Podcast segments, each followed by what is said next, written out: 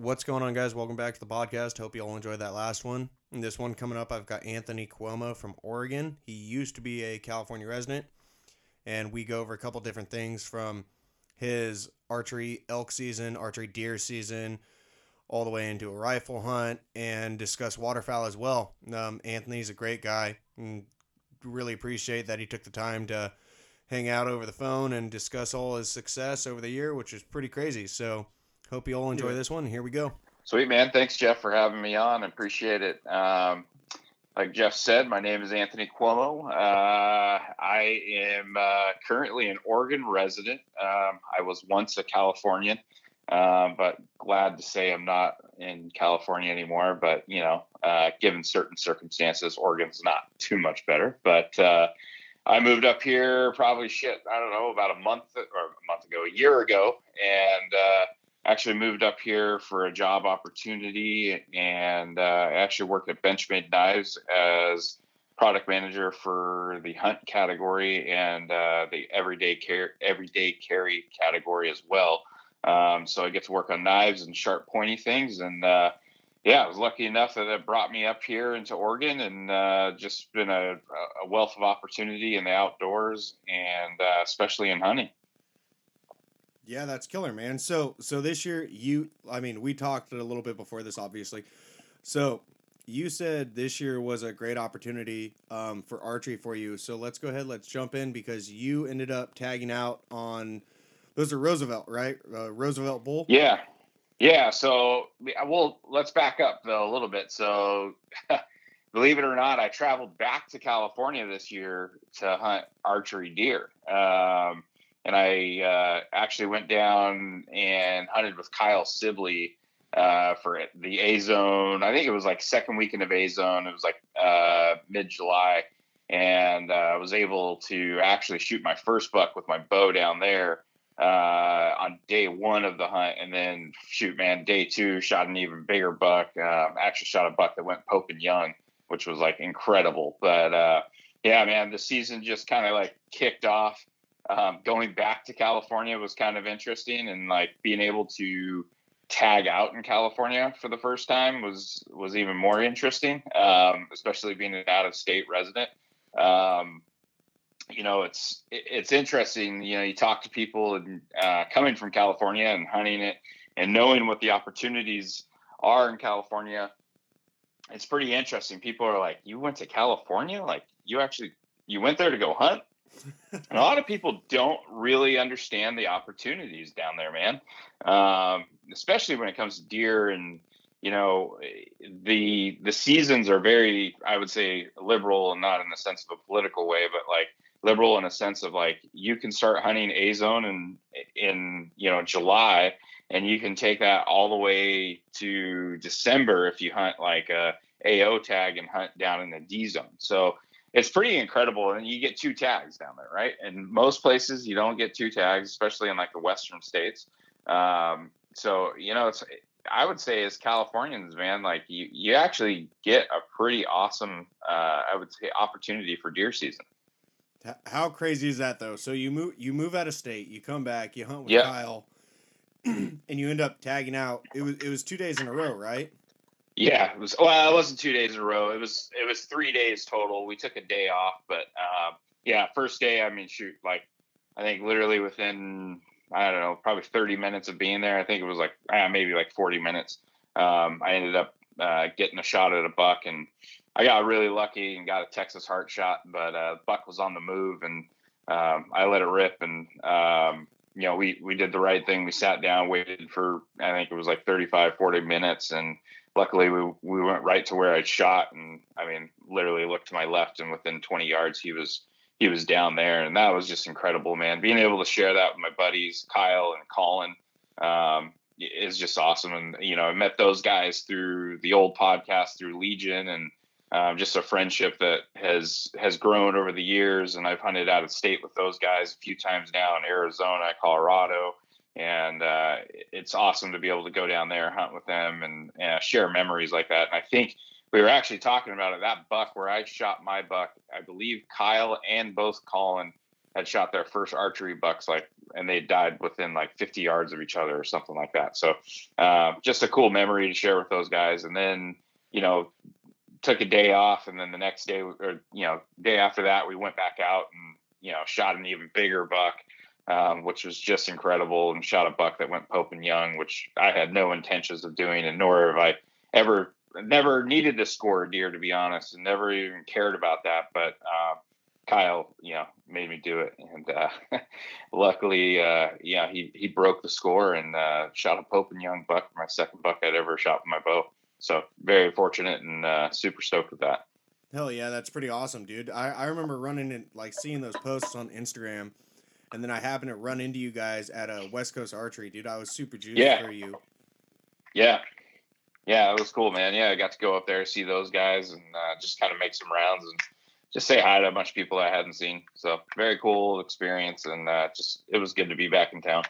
Hell yeah. So yeah, did a little I, I don't know, call it a let's just little waterfowl term. Let's call it a Scotch double. You Scotch double down here in California, and then you went on Yep. back up to uh, Oregon. Did you start? Um, yeah, You start elk hunting right away, or did you? Uh, I don't. I don't know what their big game seasons are like. I know their waterfowl Yeah, so pretty similar. to the ours. last yeah so elk season up here for archery um, actually opens up the last weekend of august so that last weekend of august you get a couple days and um, and then it goes into september and through september. And um, you know right now currently uh, i was actually talking to some people right now. They're they're actually changing the regulations as we speak.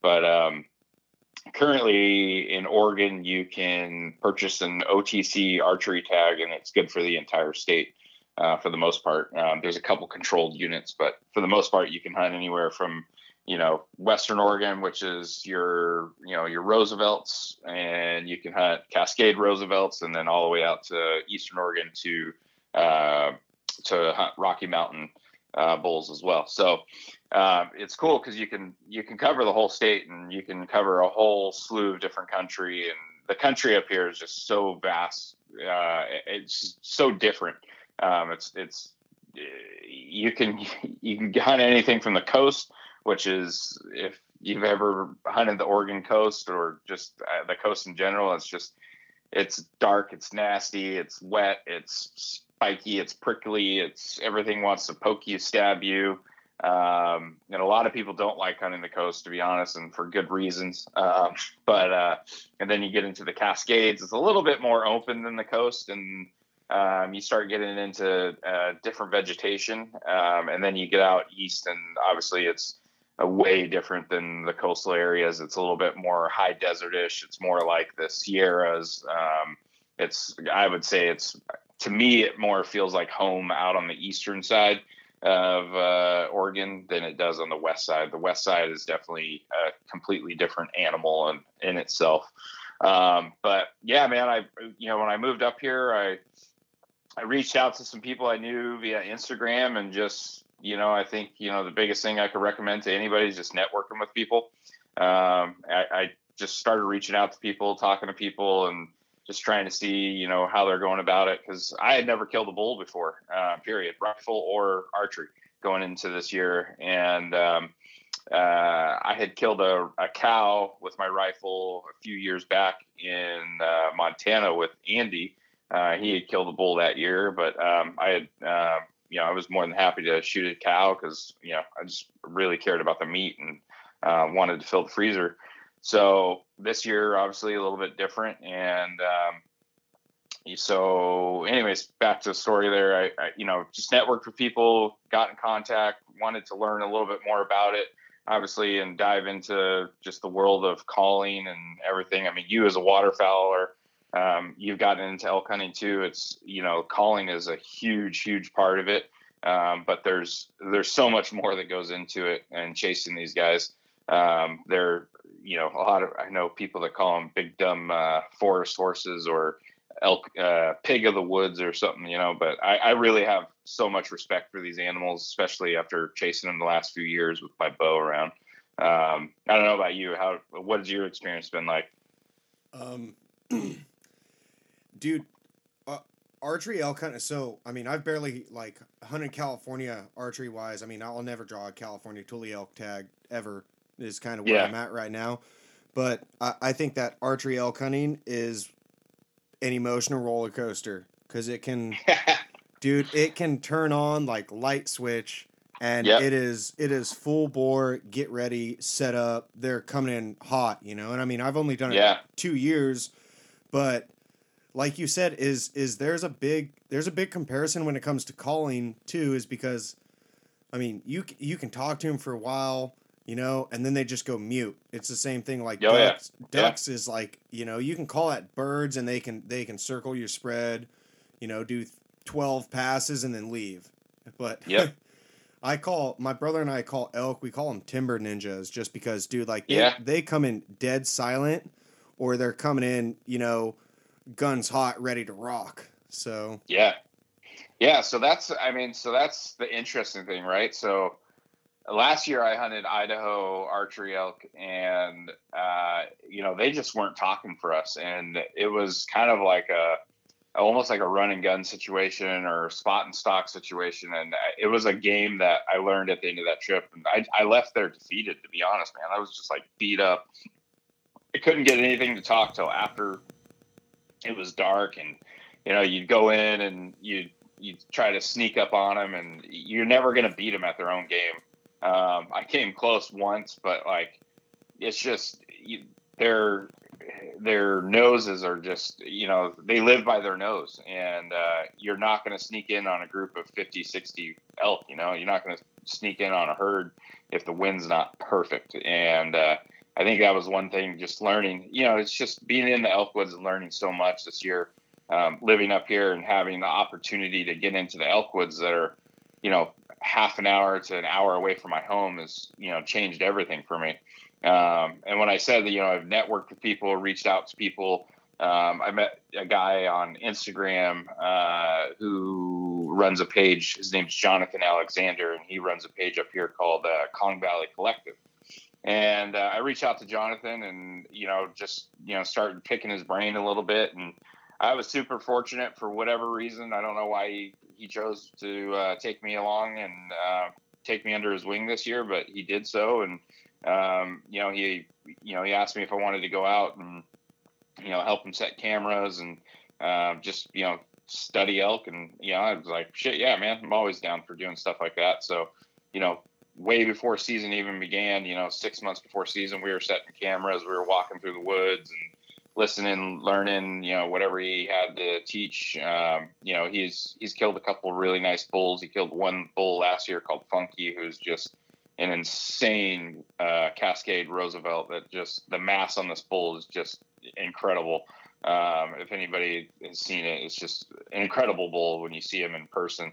Uh, but uh, yeah, just I, studied him and you know studied the woods and went out with him over and over and over again and you know, we made a game plan for the opener and went out the day before the opener and we, uh, you know, we had a, a wallow that, you know, we, we figured the elk would be in and there was sign that they were there, but nothing like super fresh, like they were there that morning. But, um, we saw some tracks in there and, um, Jonathan just told me to trust his game and, you know, trust, trust in him that, you know, we'll be in the right place at the right time. And sure enough, Kim opener, man, we, we snuck in. We knew where the wind was doing. We knew everything that was going on in that in that situation, and we just needed to find the elk. And man, six twenty three was shooting light, I believe.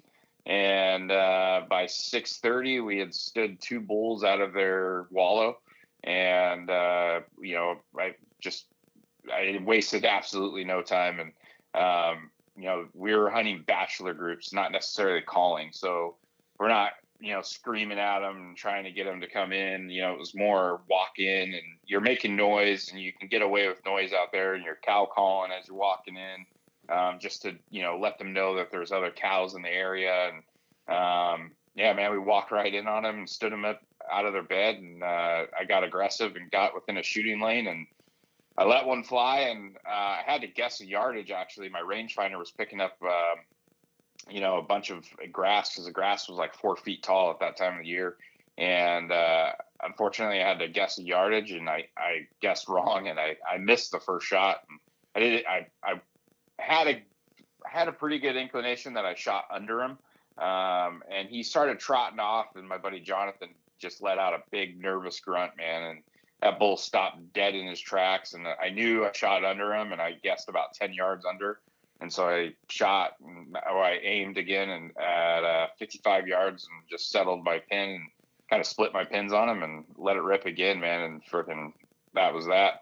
Um, and we uh, so at 6:30, I had blood on the ground, and um, we sat back for probably 30, 40 minutes. We chased some other bulls that were in that area, and uh, we tried to get on those, but just didn't happen. But uh, like I said, we waited there and um, shoot, probably you know 15 minutes after starting again, we just we followed blood the entire way. He was just gushing blood out, and we followed him for about three quarters of a mile, and there he was, man. It was uh, it was a sight to be seen. You know, my first bull, first archery bull. Um, you know, to get that done first with a bow was was uh, pretty incredible. And again, you know, getting to share that moment with your friends and uh, putting in all that work and um, you know being in the right place at the right time. Just, just extremely fortunate this year.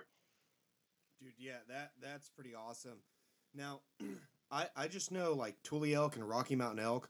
What would you say like um for like people who don't know the difference between all the uh, I guess you would classify them as subspecies, right? Yeah, yeah. So, what would be the difference between a Roosevelt and your typical Rocky Mountain elk? Because I think a lot more people are going to see uh, Rocky Mountain elk. You know, if they're in if they're in Idaho, Montana, Colorado, Yeah. Utah, you know, the, these Roosevelt they seem like very special, kind of like a. Uh, I mean, I, I heard that their calling's a little bit high high pitched. You know, I've been really interested in learning more about them. I've I've been researching a little bit more on Tule elk and Roosevelt elk. Yeah. I've peaked kind of at like an interest. So so go ahead and give the people kind of like a rundown as to what a, essentially a Roosevelt elk is. Yeah, I'll try to I'll, I'll try to sum it up. Um, but I would say, for layman terms, I'd probably say it's like a blacktail versus a, a mule deer, almost like in the sense of where they live. You know, because if you think about where a blacktail, you know, if, if you're talking a real, you know, scoring blacktail, like a Boone and Crockett blacktail, it has to be west of the I five, right? So um, it's the same thing with a, a Roosevelt. To be considered a true Roosevelt, it has to be west of the I five. And then if from so in Oregon, if it's east of the I five through the Cascades, it's considered a western. Uh, I'm sorry, a Cascade uh, Roosevelt elk, um, and so it would be like a Western Cascade Roosevelt. And then above, and once you get over that Cascade line, then it goes into Rocky Mountain bulls. Um, so I you know, layman terms, I'd probably say just in general, just talking about them, I would consider it almost like a blacktail versus mule deer. Kind of the same thing where blacktails lives on the west of the I-5 and east of the I-5 is technically a mule deer kind of deal. Um, now, as far as like calling goes, man, I will have to say, you know, you really don't they're a lot quieter than Rockies from my experience. Uh, I know people that get into you know screaming matches with Roosevelts too. However, from my experience and where we hunt in particular, you really aren't getting a whole lot of vocalization from these particular uh, their Cascade bulls. So you know we're really just not getting a ton of vocalization from them. Um, I honestly didn't hear one bull bugle the entire season uh, where we hunted. So if that gives you any, um, you know, idea of what these bulls are, you know, talking, you know, I'm not hearing them. They're not bugling. Um, you know, we're we're we're working on them, you know, bachelor groups at the beginning of the season, and then as it goes through, you know, we'll start into cow calling. We'll start into bugling, trying to locate them, but I'll be completely honest, I didn't hear that once this season.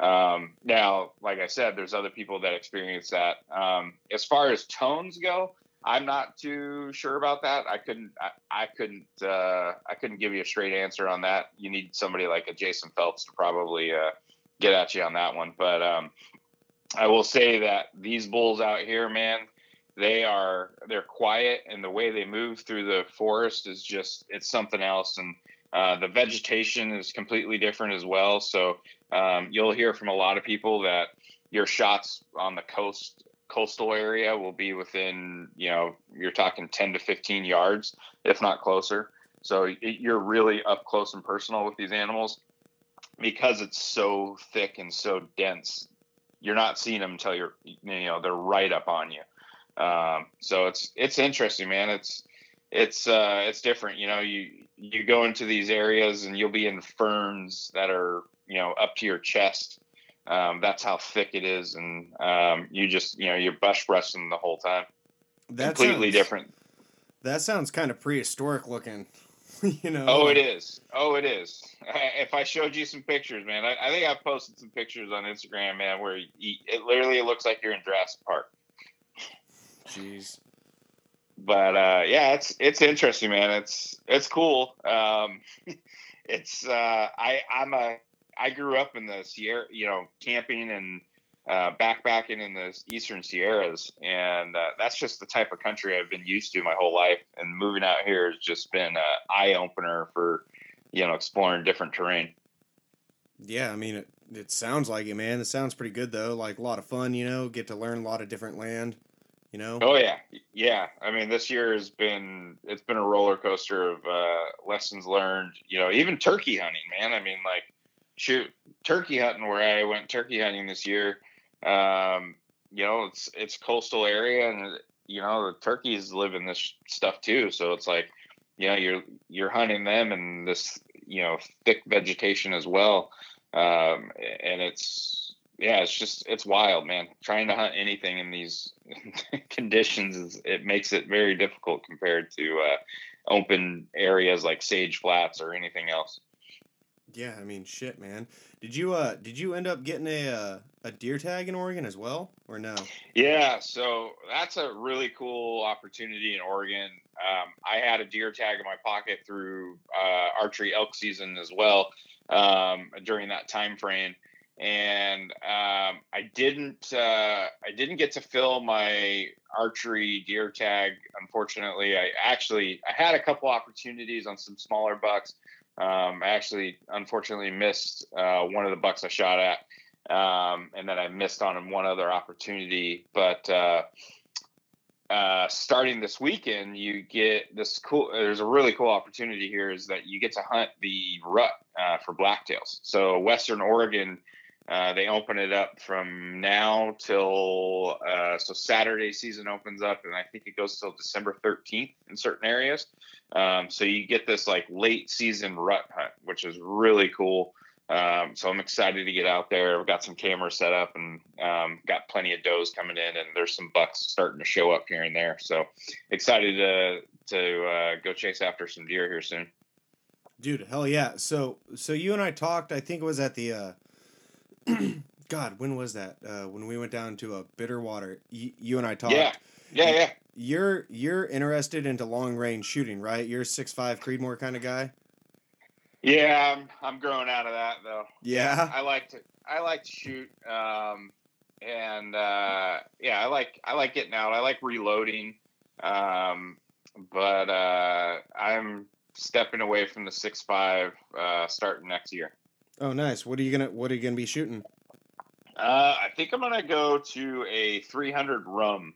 To be honest, um, I've just been, you know, the six five is great. It's a super accurate round, but it only goes it only goes so far, especially with you know the size of the animals uh, that I'm particularly after these days, and just you know large mule deer and um, you know, bulls in general, like any Rocky Mountain bull, um, you know, six five, you know, it's just not doing enough. Um, you know, when it's hitting the terminal velocity, it just isn't there, especially anything out past like 300 yards. Um, you know, if you hit it perfect, and I mean perfect, it'll do its job, right? And um, but you might have to put two or three rounds in for it to do its job. And um, nobody likes to see an animal suffer, and nobody likes chasing after an animal. And um, just hunting with people that you know hunting with bigger rounds like seven mm or you know 300 Win Mag, um, and just you know seeing the thump and just the immediate you know fold of the legs. Uh, that's kind of what I'm going after, man. And I, I've kind of I'll be honest with you, I've lied to myself the last few years about it, and you know I've you know said, oh no, it works, it works, it works. Um, I've killed plenty of animals with it. Um, but uh, I think it's time that I'll step up, and uh, you know, it'd be a good gun for you know smaller deer and you know blacktail or small mule deer. Perfect gun, but uh, definitely looking to step up and uh, get into a bigger caliber this year, next upcoming year. Oh hell yeah, yeah that makes that makes yeah. a lot of sense. I haven't really, I mean, I have a 300 Win Mag. I've never shot the damn thing, you know. Yeah. But I did a lot of research on ballistics and just yeah. found that if I wanted to go out, you know, big game hunting in the sense of shooting a nice, nice uh, Rocky Mountain elk or a bear or oh, something, yeah, you'll you know, be dialed. It'll, yeah, it'll whack them. Yeah. So. Yeah, I mean, if you think about it from, uh, I've been, I've been doing all this research lately because I've been trying to figure out what firearm I'm going to either buy or build from the ground up. But, um, you know, I, cartridge wise, I've, I've, pretty much settled on the 300 rum. 300 PRC is a new round too. That's pretty impressive. Uh, but trying to get parts for that and to reload is just like next to impossible at this point. So probably steer clear of that. But um, like a six five, you know, I push. I'll push like out of my barrel. Uh, I shoot a 24 inch barrel. Uh, I shoot a Seiko uh, Finlight 2, and I'll shoot that with a 127 grain, and I run about 27, like 2,750 feet per second, um, which ain't bad. I mean, it's it's you know that's a solid push, but that's a small bullet, right? Step up to a 300 rum. I can shoot a 220 grain bullet at 3,300 feet per second out of my barrel. So it's just a world of difference, and you know the the uh, the impact that that 220 grain bullet would make versus the 6.5 at let's say 300 400 yards is just night and day. Um, so the terminal velocity there is just uh, the gain there is just you know it can't be matched. So uh, so yeah, that's what I'll be uh, switching over to this year. But yeah, super into long range shooting. Um, I love shooting my rifle, and um, I like seeing things drop on the ground when I hit them. Yeah, I mean that's the most ethical way to go about it, you know. So yeah, absolutely. That's killer. So uh, so you went to Montana a couple years ago, shot a cow. Um, yep. So you, what I noticed is when you moved to Oregon, it seemed like there was a, it kind of like the switch was on for waterfowl. yeah. So big so time, get, man so let me get a little insight onto how that all came together because it seemed like you were you were heavy into big game and then you moved to Oregon and I'm like, dude, this guy is whacking birds. like what happened? Yeah. So I I was into waterfowl hunting when I was in California, but just opportunity wise down there it was not as I would say opportunistic. Uh, one would say is you know where I lived, especially in Orange County, like it just that wasn't like something you could drive an hour. I mean, there was places you could drive an hour and a half away and wait in a sweat line, but that just I'll be honest with you, the whole public land sweat line thing, I'm not too into that. Um, you know, it's I love waterfowl hunting, I love the action, uh, but that whole deal I just haven't really got into. Now, that be said, I met a gentleman named Kenny Ramirez, uh, who I always saw waterfowl hunting on Instagram, and once again networked with him and got to meet him, and you know he started taking me out, and took me under his wing, and uh, he kind of taught me the ropes, and um, we hunted up in kind of like the high desert in Southern California, and um, you know he he was the one that got me hooked on it, man. And uh, he was a member of a club up there at a lake, and I would go out there with him every great once in a while and get out there and you know hit some birds. But you know, like the opportunity just wasn't there to do it all the time, right? And uh, in Oregon, uh, you know, the opportunity for waterfowl hunting is is here. You know, there's there's tons of birds, there's tons of area.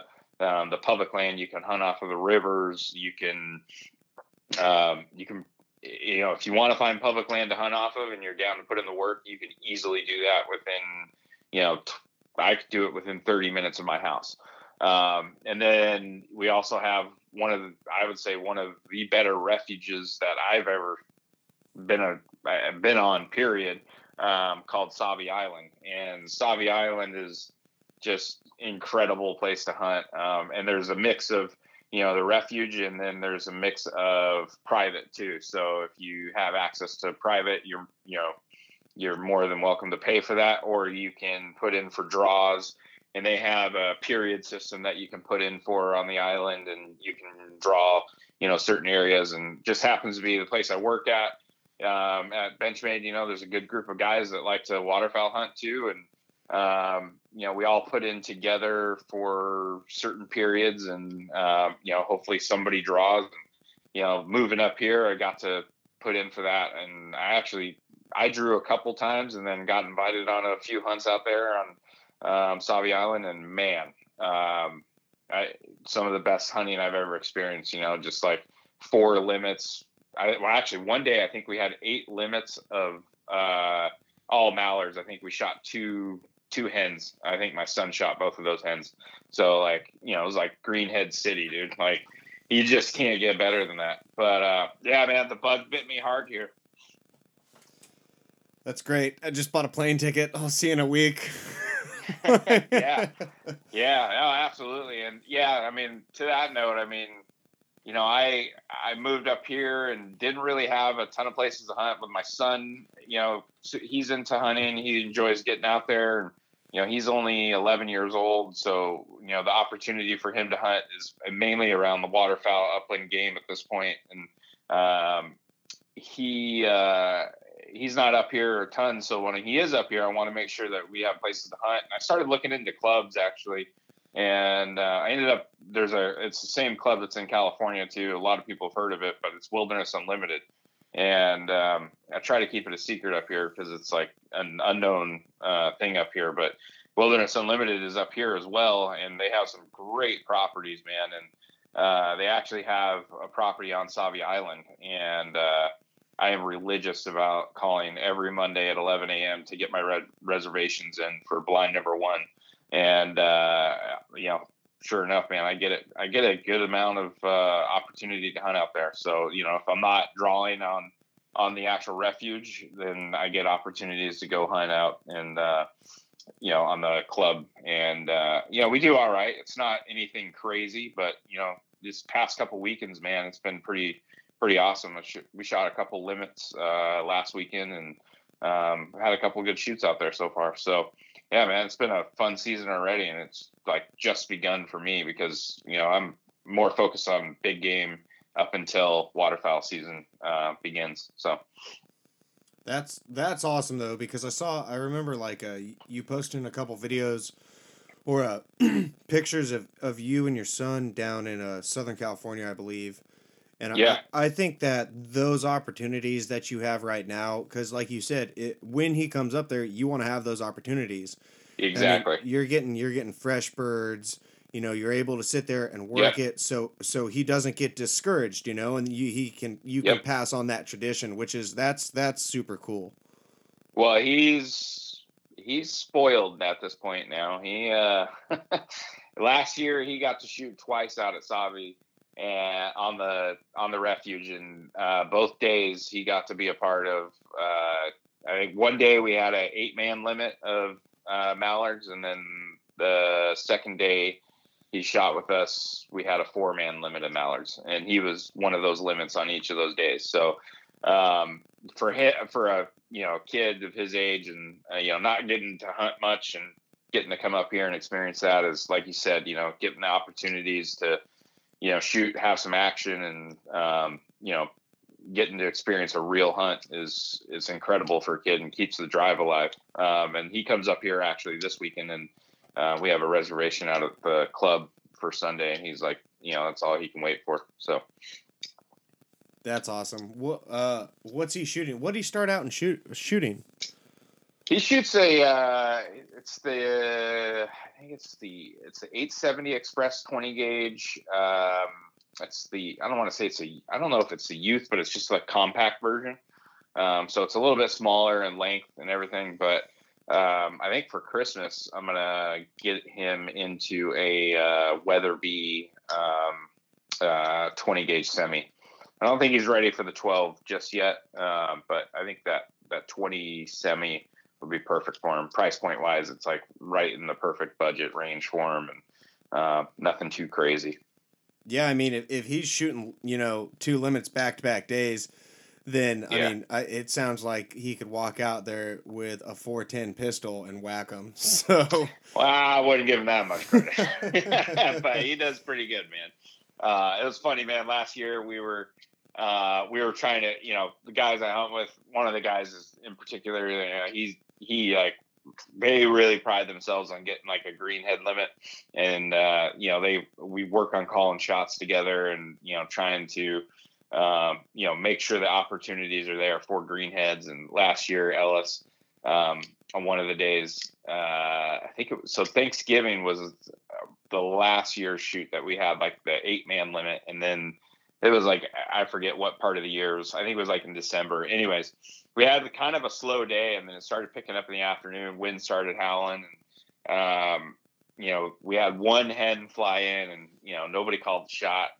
And, uh, my son just, you know, we had this hen just float right in on us, and uh, he just pulled up his shotgun and just smacked her, dude. Like it was just like it was like one of those moments where you're like, God damn it, we didn't call the shot, but also at the same time, like, nice shot, man. yeah, that's uh, great. But it was pretty funny, dude. So what do you shoot? Uh well, I started with a Benelli Nova 12 gauge. Okay. Um, yeah. but right now I'm shooting a Beretta A400 Extreme Unico. Nice. Okay. Dude, I, I my buddy has an A400 Extreme, and uh, one day we were sitting there in our rice blind, and I had my Benelli Nova in the thing. I mean, you can shoot that thing all day, but it's not, you know, yeah. it's not all comfortable. But my yeah. my buddy, we swapped guns for one shoot, and I looked at him and I go, I'm gonna go buy the same exact gun because I mean, dude, the recoil in, in it, the recoil system in it I think yeah. is far superior. I mean, I've shot M2s, Super Black Eagle 2s. I have yet to shoot yeah. the Black Eagle 3, but dude, like if I can go out there and shoot 3-inch number 2s nonstop all day long yeah. and not even have a slight little mark or bruise on my shoulder, that's what I want.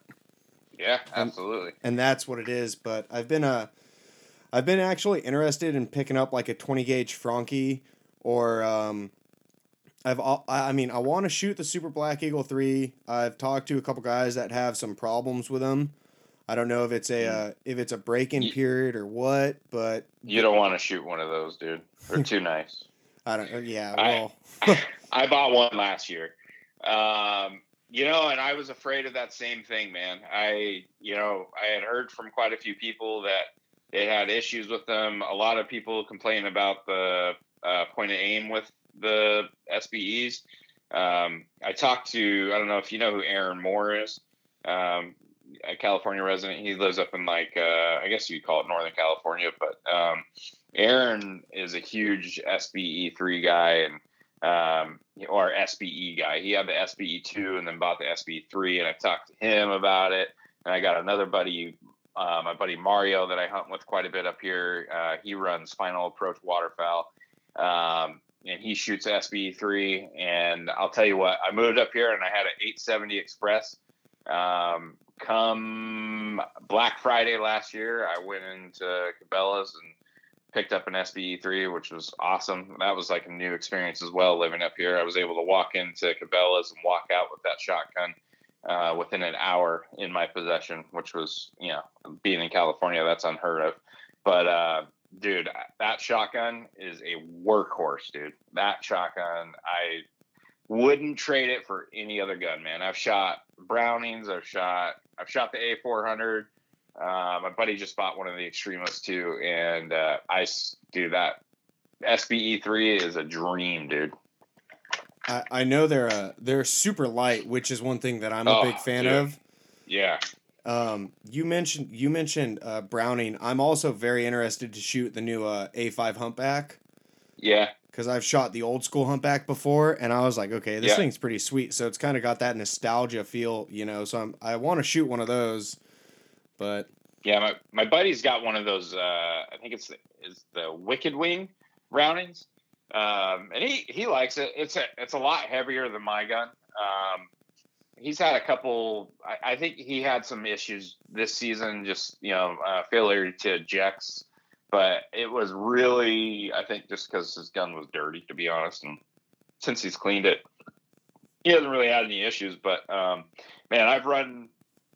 I, I've run so many different rounds out of that SBE three, just you know, from clay shooting to uh, turkey hunting to waterfowl hunting to upland game hunting, you know, just like uh, dove hunting, everything. I've ran, you know, everything from two and three quarter dove loads or, or clay loads, you know, just target shitty target rounds from Walmart to dove loads to turkey loads to waterfowl, man, even goose loads and uh, you know, like BBs and that thing has been bomb proof. I can't say enough about that gun. hmm, no, I might have to. Uh, I don't know. Rethink this one. But hey, what I say is, if what you got works, works, and it kills things, don't don't change it, man. If it works, it works. Don't change just to change. Uh, that's one thing I'll say. But um, yeah, I mean, dude, I went from an 870 Express to that, so it's like it was like going to you know going from a Toyota pickup truck, you know, like a little 22 LR pickup truck, my first truck, to you know buying like a F350 dually diesel or something. You know, I don't know. Yeah, that's pretty killer though. Yeah. I'm uh, I'm curious too. Have you have you seen anything? Have you shot a Retay shotgun? All these guys are out there shooting Retays, and I'm very interested I- as to why everybody's on that hype. I am wondering the same thing. I, I honestly no, I haven't shot him. Um, I last year at uh, Shot Show, I I got to actually shoulder him and feel them. They felt good in hand. Weight was good. Um, but I have not have yet to shoot one. I know that dude. Uh, they call him? Doctor Duck. I know those guys. Um, they shoot retays, but um, I haven't actually ran into anybody in the field that shoots one. To be honest, everybody up here shoots um, Benelli's, and I'll give you a Benelli story. So, um, one of the guys I hunt with out at Sauvie, um, I wasn't with him that weekend, but uh, last year he, um, these guys, you know, nobody out here that I know has a dog, um, or did have a dog. Now I know a couple people that do, but um, one of our uh, groups of people that we would hunt with, you know, when the water gets high enough out at Sauvie, you have to either have a dog or you have to have some kind of like a, you know, a uh, uh, like a kayak or something like that. So we'd always take like a small kayak out there. And um, he last year he went out to go retrieve a duck, and he was using his shotgun to kind of like scoot it over, and he flipped his kayak. And oh shit! guess what he lost? He lost his brand new Super Black Eagle. No, it wasn't a black eagle. Oh. I think it was uh, it was a M. Was it M twos or whatever? Probably an M2, yeah. Yeah, so he lost his M2. Um, and, you know, this is a gun he's had for four or five years. Anyway, so he goes back out there, gets permission from uh, the refuge to go back out there and, you know, look around with a metal detector uh, while the water was still there and everything. And he was, you know, chest deep in water, couldn't find it. And then uh, after season closes, um, you know, the water at that at that refuge kind of like it just starts to recede once we you know get into the summer. He went back out there, anyways. Like we're talking like five months later, and found his shotgun with a metal detector and uh, cleaned it up, and it's good as new, man. Freaking, you know, just cleaned it up. Had to replace a few parts, but nothing crazy, and good as new. Still shooting it. So if that Jeez. says anything about Benelli, just you know about their guns and you know what you can put them through, I, I, that was like wow, holy cow. Uh, to, to all the listeners out there, if you're interested in purchasing a well used A400 Extreme Unico, give me a call. like that's Yeah. that's crazy. I mean that that should damn near be an ad for Benelli.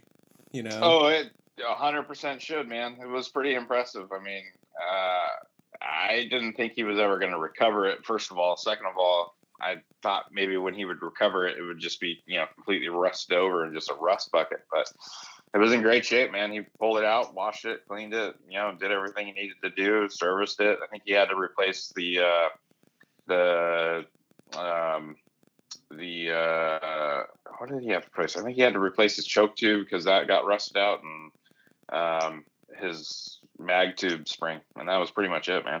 Hmm.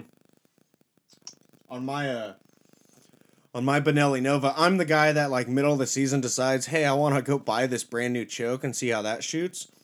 How um, did that go? Uh, yeah, it never goes well ever, ever. Um, but uh, yeah, dude, I put a Carlson. I think it's a Carlson's choke tube in my Nova, and the thing, I mean, I I was like, I cranked it in there, man, and it is seized as can be. There's mm, no way yeah. it's coming out. So that's a bummer. In my in my A four hundred though, I run I run a Patternmaster uh, yeah. Anaconda, and I think okay. I, I, think that's what it's called. And I religious, I mean, I, I take care of that gun religiously. Like I'll go hunt, and then damn near the same day, I'll be sitting there breaking it down, cleaning it, lubing yeah. it. Yeah, I uh, I shoot the I shoot a Patternmaster out of mine too. What kind of ammo are you shooting these days? Um, so for the longest time, I was shooting HEVI-Steel from HEVI-Shot. Yeah. Um, at, before that, actually, I was shooting HEVI-Metal. And, okay. Uh, then I went to HEVI-Steel because I was like, ah, it should be about the same thing. You know, it's cheaper, whatever. But yeah. m- my, I'm on a whole new kick of a HEVI-Hammer. I'm a big heavy oh, really? hammer fan. Oh, wow. oh yeah. Hmm. And uh, I've never actually shot that stuff for uh, for duck. I've I I mean I shoot their rounds for uh, for turkey, and it does damn well, but never for waterfowl. Dude, I'm a big guy that like um I went out when I got my A400. I went out with uh six, I think it was five or six boxes, um, different size shot, different brands, and I patterned mm-hmm. I pa- patterned my shotgun with brand new choke in it, and I was yeah I was amazed that that gun patterns exceptionally well with three inch BBs as opposed to three inch number twos. Hmm. But uh, interesting man, if you shoot HEVI-Hammer and you get dialed in, like it is literally laying the hammer down on these birds. I'm, I mean, I'm talking making pillows out of these things. Yeah. Yeah, it whacks. That's cool. Them. Yeah. Yeah, I haven't shot any of that stuff. Is it? It's uh oh, it's steel and the bismuth. I don't even know if I'm pronouncing that right, but I think it's bismuth, right? Yep. Yeah, it's uh yeah, it's uh fifteen percent bismuth up front. Oh yeah, that'll do it. Man, and yeah, I, I was, go ahead. I was shooting uh, Kent Fast Steel 2 this last year, mm-hmm. uh, and I had phenomenal results with it. To be completely honest with you, um, I it, you know everything I hit with that stuff it, was good as dead. And then uh, I shot with my buddy Mario, um, and he shoots the same gun, same choke as I do, and he's been shooting. He's a huge fan of the uh, Speed-Shoks, uh, the, the new Speed-Shok Two um, by Federal, and so I switched over to that this year. I fin- I just finished out a couple more boxes of my Kent Fast Steel, but um, just started shooting this stuff. We'll see. We'll see how it does. Dude, yeah, I I have a buddy who shot Kent for the longest time, and then um, he actually switched to a. I don't know if it's Fiocchi or Fiocchi, and I mean he yeah, he lo- yeah, yeah, he loves that stuff. Yeah, a lot of people swear by that. You know, if you actually go hunt in Argentina, you actually have to use Fiocchi. Really? Yeah, if you go hunt um, like dove down there, you actually have to use Fiocchi ammunition. It's some like I, I, could be wrong. Don't don't quote me, but I'm I'm pretty sure I read about it and saying that uh, it's like a it's a um, it's a guideline by the country for hunting because it's I guess it's made there if I'm not mistaken. Uh, but yeah, kind of interesting. Well, I mean, you get to go down there and shoot about two thousand dove a day and seventy five yeah. pintails, so you might as well, right? Yeah, and you're not bringing your own ammo down there. Yeah, that's so. That's one thing because last year was my first trip ever transporting a firearm on a plane out of San mm-hmm. Francisco, mm-hmm. out of SFO. Yeah, I Dude, bet you that was fun. The looks you get are fucking astounding, man. Oh yeah, yeah. But I, uh, I'm curious because it's like you apparently you can't transport ammo back into California. So I have my buddy up there. I'm like, hey, you know, when we come up this year, we have to stop by Sportsman's Warehouse or Big Five or something, get some ammo. But uh, last year I ended up buying a box of I think it was HEVI-X. It's like pure Uh-huh. bismuth, tungsten, whatever it is. Yeah. Yeah. Dude, that thing ran me. I think it was like fifty four dollars for a box. Oh my gosh. And I was Wow. like, I was like, screw it, we're gonna do it big. Like, I'm just gonna buy one box, and I didn't even get to shoot it or bring it back into California. So my buddy went and shot it. Oh man. Yeah, good luck getting ammo up here right now, man. It's uh it's just like everywhere else right now. Really? Oh yeah, you can I mean shotgun you know, shotgun ammunition's a little bit different. Um, but shoot, man, try to get anything for a rifle around here, forget about it. Hmm. Places are white out, man. Are they doing um? So here in California, like when the whole COVID thing or whatever happened, uh, yeah. they were back to the two boxes per caliber per person. Were they They're they're yeah, they're trying to limit people here, you know, just because of the the quantities and stuff. Um, somebody was telling me they were at Cabela's the other day up here, and um, I've got a Cabela's like you know five minutes from my house, and um, I guess they were um, they were restocking the ammo shelves, and they had to have security at the ammunition shelves uh, as they were unloading the you know um, carts or whatever to, to shelf it because people were just getting out of control. So that's how crazy it's here, you know. Geez, I mean, is it similar with like uh, reloading supplies as well? Yeah, reloading is all of a sudden a big thing again. It reminds me of uh, what when I got into reloading. It was the exact same reason you couldn't get ammo, and this was like, shoot, this was like seven, eight years ago. Um, because you couldn't buy ammunition. You it was everything was sold out where I was in Southern California, and I literally got into reloading just because I didn't want to have to ever deal with, you know, relying on you know, being able to go into a store and buy ammo uh, for my rifles or pistols or anything like that. So, um, but yeah, it was right before I was getting ready to go to Colorado and Idaho this year. Um, this was like a couple months ago. I went to go buy some Barnes bullets and I couldn't find them anywhere. I found the last box at one of the stores nearby, but um, it was pretty tough to find. So that gives you any uh, inclination of what's going on. Yeah, that's pretty wild, man. Jeez. Yeah, firearms and firearms, hunting, and knives, man. It's uh, and and bows too, man. Bows are you know people are buying bows. Hunting's going up. Everything. So um, the industry is flooded with people. I was at we were at Cabela's the other day trying to buy some decoys and uh, just get my buddy set up for duck hunting season. He was trying to buy just a you know waterproof jacket and couldn't even get that kind of stuff, dude. Um, just people are wiped out, and obviously a lot of it has to do with the COVID shit with manufacturing being shut down in certain places. But still, in the same sense, you got more people um, all of a sudden wanting to hunt. Did he did he get a did he get a waterproof jacket? He did not. No, they were sold out. Jeez, what size is he? Yeah. Uh, he's uh, large, large XL. Well, if he's interested, I have a Cabela. I mean, it's used. It's a Cabela's uh, four in one parka with a removable liner liner inside. I might have to hit you up on that then after we get done here. Yeah, dude, I'm I'm game for that. I uh, Yeah. and I mean, and he wouldn't fit in my Sitka jacket. I'm trying to sell one of my Sitka jackets too. Yeah. so You running all the Sitka stuff now? yeah, man. Um, I did have so like, I'm a big gear guy. Like I'm Yeah. a hardcore gear. I love trying new shit out and seeing if it's worth it. Um, like this year, I bought a brand new. This was kind of a shame. I I bought the brand new um, what is it? Vortex Diamondback HD, like their Yeah. low their lower end spotting scope. And because of the smoke and the fires in Idaho, I'd never even used it.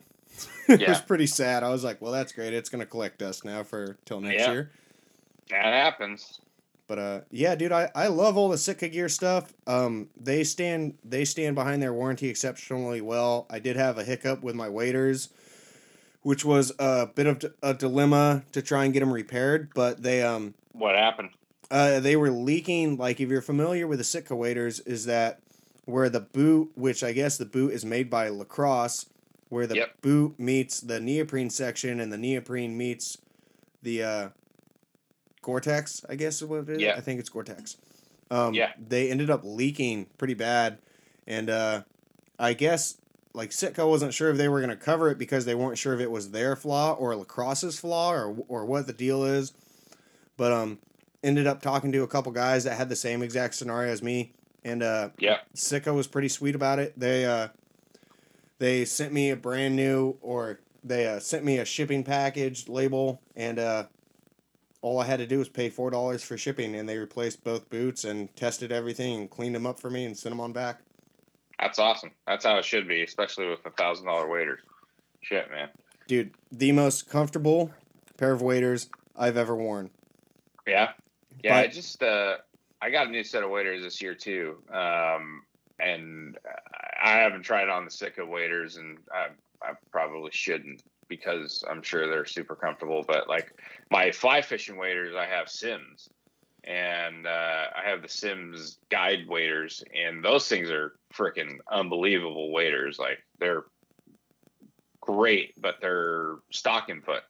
And so I Simms was making a camo waiter, and I was planning on buying that camo waiter, and they had them with with boots, but then they discontinued that waiter this year. So I ended up uh, ended up picking up a uh, set of the Rogers. Uh, it was like the two in one Tough Man waders, man.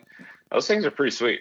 Do they have I've been pretty they, they have that uh that removable liner inside, right? I I I hear a lot of guys Yeah. are running those.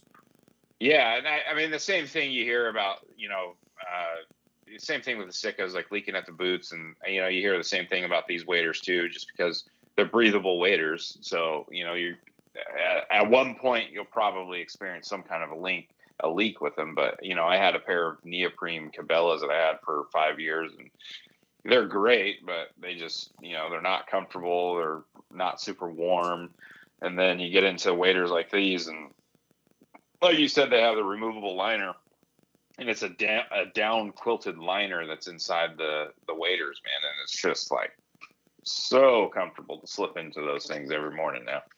Dude, that's awesome. That's that's killer. Yeah, That's I'm a gear I'm a gear whore too, dude. So I know the feeling. yeah, that's well, that's like with the Sitka waders, you know, is like the boot, like I mean, going into the refuges here, whatnot. Like you're you're hiking in a little ways, you know, you got a bunch of decoys on your back, and you're hiking out with birds on on your shoulder, hopefully. But uh, dude, like the boot was a big thing. My buddy was running a Frog Togs, which had a removable liner in them, and I snagged those while my Sitka waders were leaking.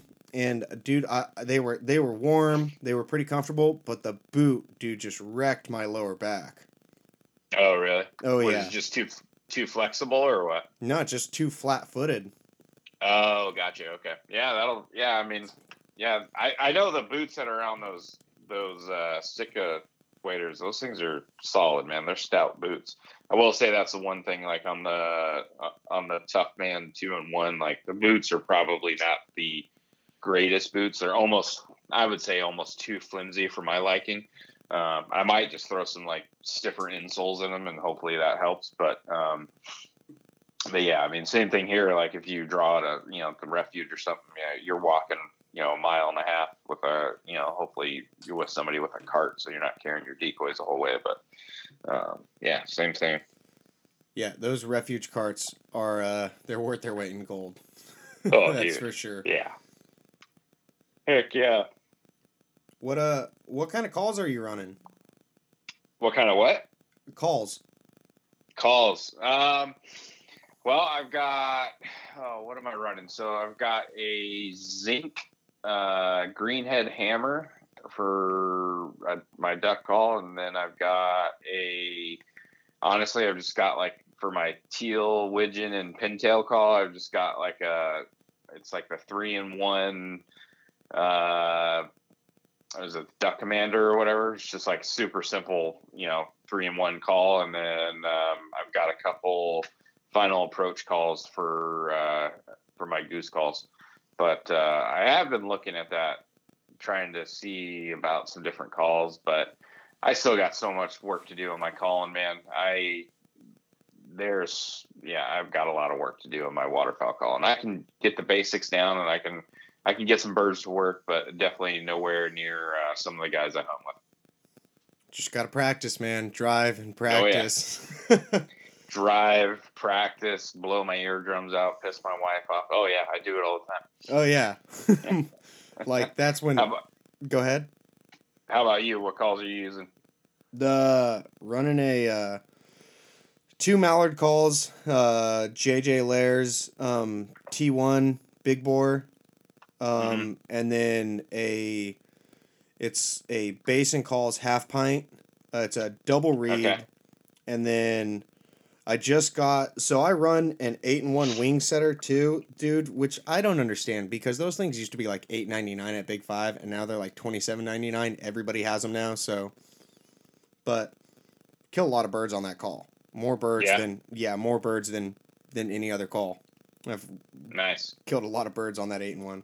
But uh and then I just got a brand new spec call from Riceland's Custom Calls. I I okay. I ordered that off of uh, Upper Duck. If you've if you've heard the episodes, like I preach Upper Duck like no other because they just have some of the coolest looking calls and some personally I think some of the best calls. And uh dude, I ordered this one. It's called the Mississippi Mud. Uh, It's a flat brown with a flat black band, and Mhm. uh, I was watching waiting. W- I was watching the tracking to see when it would show up at my house, and it showed up like two days early. And I stopped by, Nice. stopped by on my way back back into the property, and I stopped by the uh, the mailbox. I grabbed it, pulled it out, and right there, walking back to the truck, I ripped a couple calls and just was blown away. I was like, "This thing is bad to the fucking bone." that's awesome. So, because Yeah, that's uh yeah, that's something I like dude, I struggle I struggle with the feeder call. Like I can I cannot get that that is like my biggest thing. Like I'm it's like my arch nemesis right now is like the feeder call. Dude, I can only uh I can only f- like feed chuckle really like super super slow or Yeah. re- or really fast.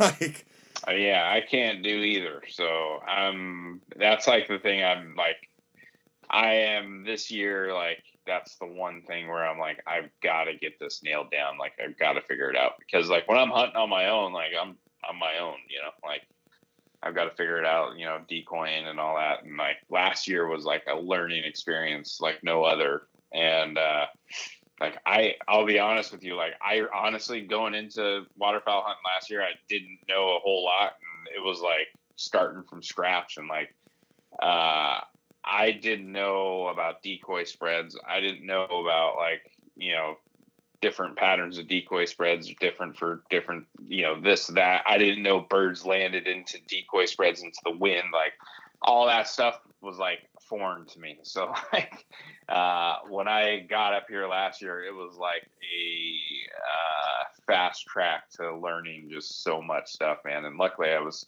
you know, got to hunt with a lot of people that knew a lot about waterfowl hunting and got kind of like a fast track on it.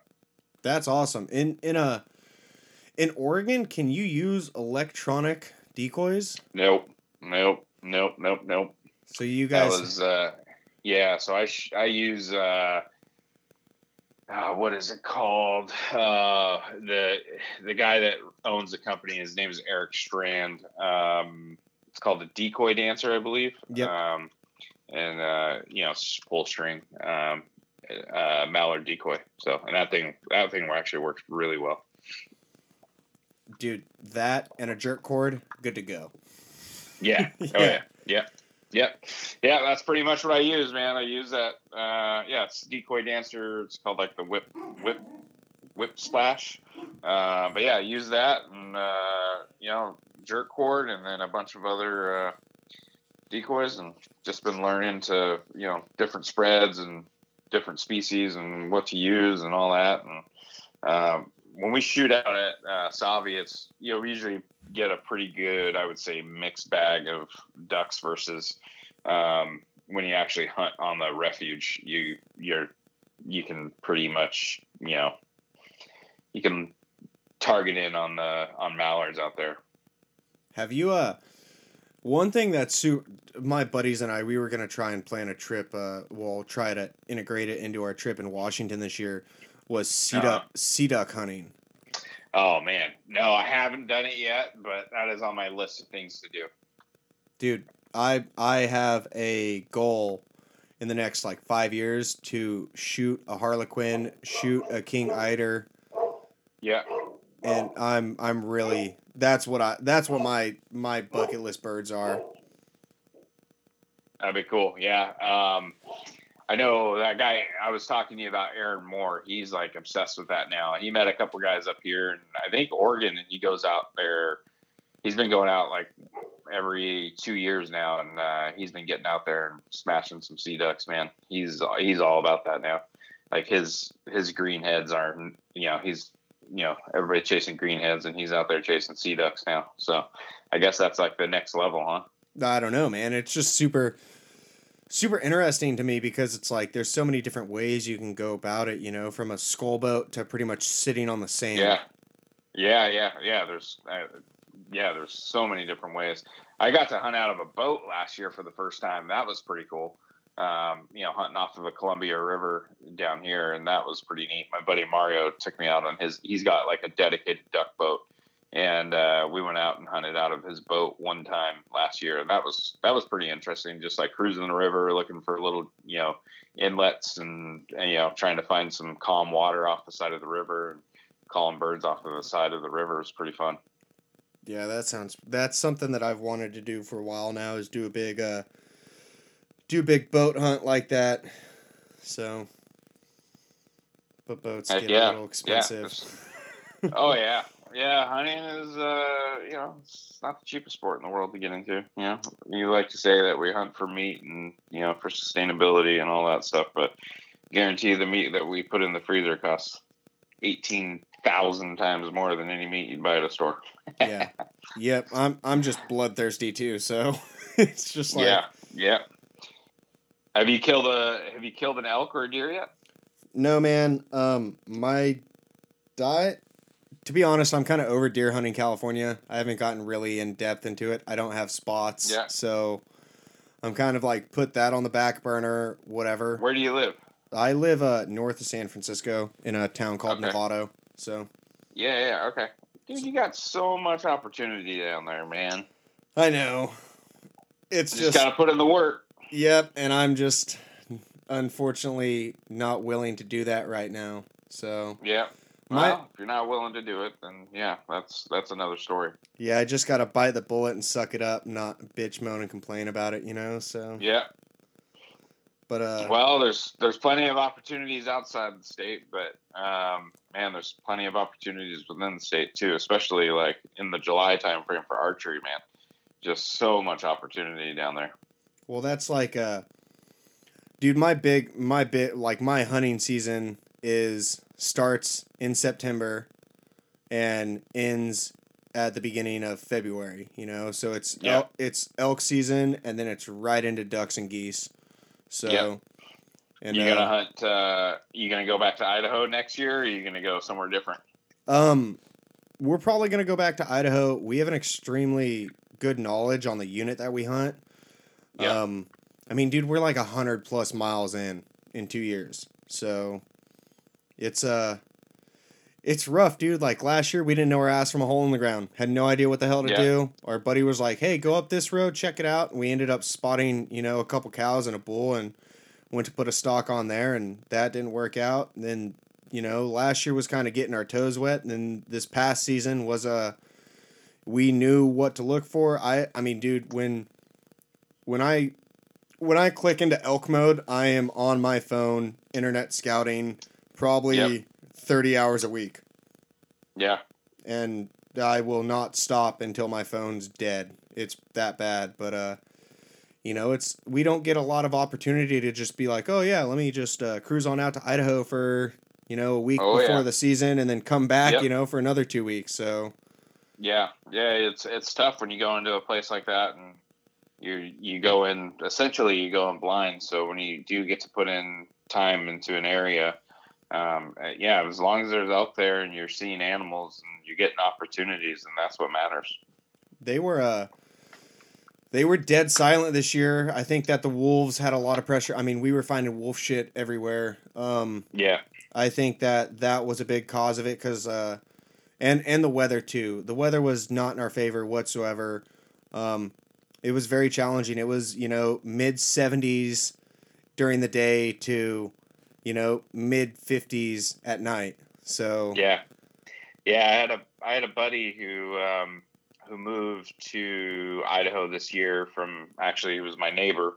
Um, he got a spark up his ass when we moved up here and uh, he wanted to get out of California too, and he ended up getting pretty fortunate with his job. He's the uh, he's the Western Big Game product manager for um, First Lite, and uh, so he got to move up to Idaho this year, and yeah, he he got the opportunity to hunt up there, and man, I got to live through his uh, through his struggles up there, man. It's it's tough hunting in Idaho, dude. Um, I went there last year. We hunted archery out there, and we were there for I think what I don't know seven nine days, and we had opportunities, but um, it, it's tough, man. It's you know people go out there and they think they're just going to walk into elk, and that is not the case. And I know this year from his experience where he was at, like they're just they just weren't talking. Um, the bulls just weren't weren't talking. Um, you know, the predictions this season were supposed to be like some of the best elk hunting that we've ever experienced because of the, um, you know, because uh, of where like the full moon and uh, new moon started and everything. And um, I just I don't think that ever happened. I don't know. I heard a lot of struggles out there in the elk woods this year. Yeah, it was a. Like I was talking to a uh, Sean White the other day, um, you know, from a uh, Mountain Vision.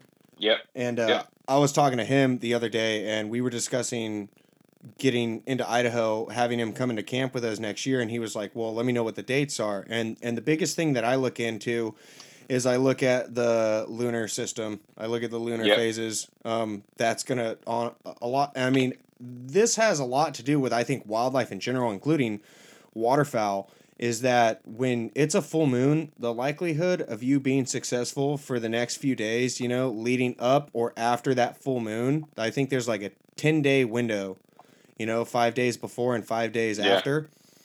I think that it's going to be extremely tough, you know? I think a lot of it, you know, I, I think there's some, I think there's some, you know, science behind the moon phase, but honestly, man, from what I see, a lot of just in my time in the field and hear from people, a lot of it has to do with temps, man, and and weather. Um, you know, if, if it's hot, if it's if there's warm temps and it's just you know an abnormally warm year, you're you're going to see completely different movement. You're going to see different, you know, the vocalization. I, I feel like is down.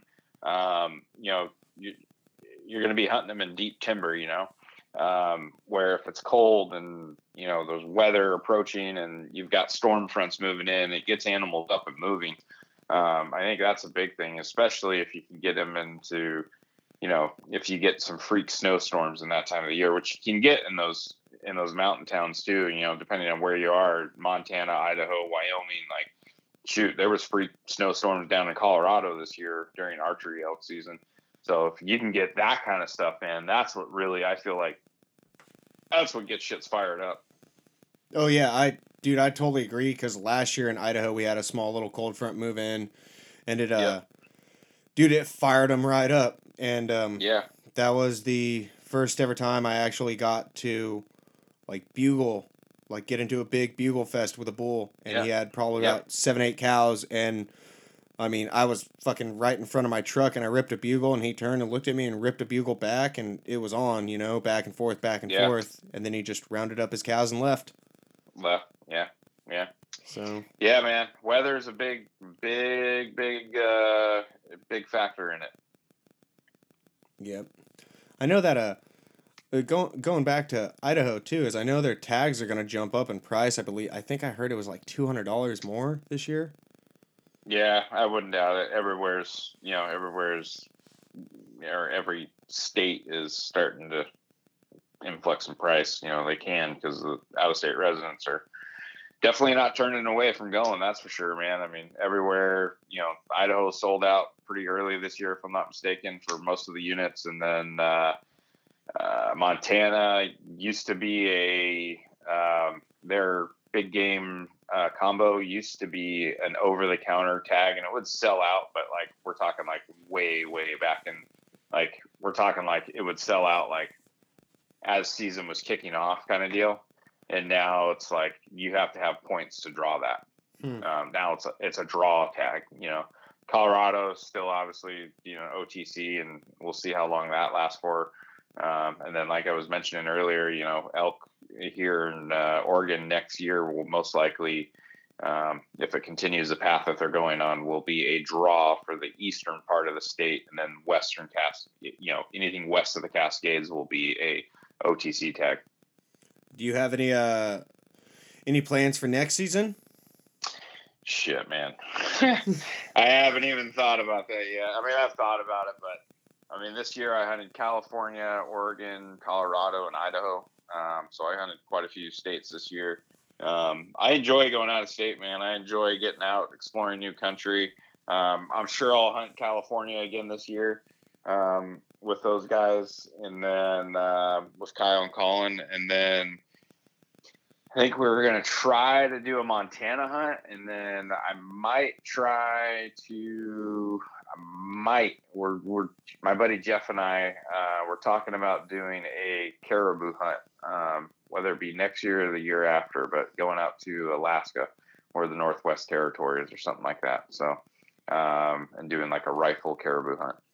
That'd be fucking badass, dude. That'd be awesome. Yeah, yeah, it'd be it would be an adventure, man. And that's kind of like you know we're my buddy Jeff and I, you know, we're we're looking for you know time to be spent in the field, share some memories, and you know get these kind of hunts in now while we can. You know, um, you know, I this year I hunted with him in Colorado and um, you know shot the buck of my life uh, you know, never even spotted a buck that big, and you know, got to put down the largest buck I've ever shot to date um, this year, and then shot a bull the day after that. So it was like we doubled up in two days. You know, back to back days we doubled up in Colorado, and it was just incredible memories. And you know, it's you know, we always talk about it, and you know, the antlers and everything. You know, mounts are always on your walls, but you know, the memories are in your head. You know, and um, you know, one day those antlers will fade away, but the memories will always still be there. Yeah, I mean, can't eat the antlers, right? So you can't eat the antlers now, but you can sure uh, you can dwell on memories and share those with family members, friends, and all that stuff. So it's cool, man. We uh, yeah, we've got some bigger plans to try to start you know stretching our legs and getting out a little bit more. And we've talked about caribou. We've talked about getting out to New Zealand. Um, shoot, man, I'd like to shoot a moose someday, and you know, got my eyes set on some bigger prizes here soon. Shit, yeah, you just you just shot one stellar buck, right? That was in the where was that? Oh, in yeah. snow. That was that was in Colorado, man. You oh. talk about weather and talk about weather and how that plays a factor in things, man. That was that was a huge huge deal. We went there and it was dry as could be and dust flying up everywhere and um, you know went out opening day and we saw some really nice bucks, man. Don't get me wrong, but uh, second day it dumped. You know we got like a foot and a half of snow in certain areas and um, that third day, we went out and it was uh, it was about 10 degrees in the morning, probably a zero degree with like the you know wind chill. And uh, we got out there at first light and we just you know glass walk, glass walk, 20 yards, you know, just glassing, glassing, just moving really slow. And um, you know, we were kicking up deer left and right. You know, compared to day one, I mean, we were seeing you know hundreds of animals versus you know 30 or 40 animal, you know, and uh, shoot, man, just looked off to my left and I thought I saw a boulder. and uh, no, it was just a gigantic mule deer. and uh, I, you know, stopped and put my eyes back on him with my glass. And um, I knew right there, as soon as I put my glass on, I was like, that is a shooter buck. And threw my pack on the ground and, you know, grabbed my shooting sticks and got set up. And, and it was about a 270 yard shot, man. And drilled him, and then uh, he would start running off to the opposite, like right over to this like ridge line, and got back on him, got another shot in him, and then uh, we walked over there to go. You know, we waited to, for a few minutes, and but we saw him go over the ridge in our in our line of sight. And uh, we wanted to get on him soon because last thing I wanted to do was lose this buck. And um, you know, got over to the ridge line, looked, you know, started looking around, and sure enough, he he actually looked like he. We physically saw him go over the ridge, but he must have circled back, and when we were you know, sitting there watching, we just didn't see him, and he must have worked back through the tree line. He literally doubled back, and there were some scrapes in there and everything, or rubs. And uh, I think he that was like his little pocket, you know. So I think he circled back around and went right back to his bed where he wanted to be, where he felt safe. And uh, he was laying right there, and um, he, you know, he still had his head moving a little bit, so I had to put another round in him. And uh, and that was when I knew I needed to buy a 300 rum, also, by the way. Um, but uh, but yeah, man, shot him and uh, put him down right there, man. It was the biggest buck I'd ever ever set my hands on ever in my life, dude. Thirty inches wide, four by four, just a dream buck come true, man. I can't thank Jeff enough for uh, you know taking me on that hunt with his family and um, inviting me out to you know a you know place where he's hunted and made memories with his family for 15 years. You know. That's awesome, dude. Yeah, and then shoot, 15, well, maybe not 15, but after we took some photos, got it, um, let him sit, we continued hunting. And 15 minutes after we started walking, Jeff shot his buck. And that was a, that was like a whole or no, another whole ordeal of like packing that buck out. And then we finally came back and got mine. Um, but being able to double up and like sharing those memories in the field and then going back this next day and then doing the same exact thing, sitting like three feet away from each other. We got to shoot two bulls side by side. Um, and my bull died on the other side of the ridge. His bull died like right in its tracks. And, um, you know, getting to pack out two bulls the next day together was just another, you know, another memory. So it's just like back to back days of just like incredible experiences. So, dude, that's awesome. That's one hell of a way to wrap your season up. That's oh crazy. yeah, yeah. Man, it's not even over yet. I still have a deer tag in my pocket. No shit. Yeah. Hell yeah. Yeah. So, well, all right, man. We're about an hour and twenty minutes into this. So. Cool. Well, I appreciate it. Yeah. Yeah. Hopefully, I didn't bore everybody. Uh, no, dude. Extremely informative. It's always good to hear other people's experiences, and those success yeah. stories are just fucking phenomenal, dude. So. Yeah, yeah, absolutely, man. It's just you got to get out there and put in the work, man. And I can't. Uh, I always say it, and everybody I talk to, man, is just don't be afraid to network with people, and don't be afraid to reach out to everybody. What's you know what's the worst anybody could say? No, you know. Cool, we'll move on. You know, and you'll you know that's how you meet people in the industry and um, you know, whether, and when I say industry, I'm not talking about like people that work in the industry. I'm talking about just like the hunting community and um, you know, just just reach out to people and you know, find yourself a mentor and somebody that you can hunt with, and whether or not be a mentor, just somebody that you can feed off of. You know, somebody that's positive and um, you know you can you can get out there and hike 20 miles with, and they're not going to complain. You know, and you guys have the same goal in mind every time. Dude, hell yeah, man. Uh, well, all right, dude. I, I really appreciate you taking the time. And yeah, absolutely. Thanks for having me on, and uh, good luck with your season next year, man. And let me know if you ever want to come up here and do some waterfowl hunting. Oh, I'm always game, dude. I'm always game. So absolutely. All right, thanks, All right, man. Brother. All right, take it easy. All right, see ya.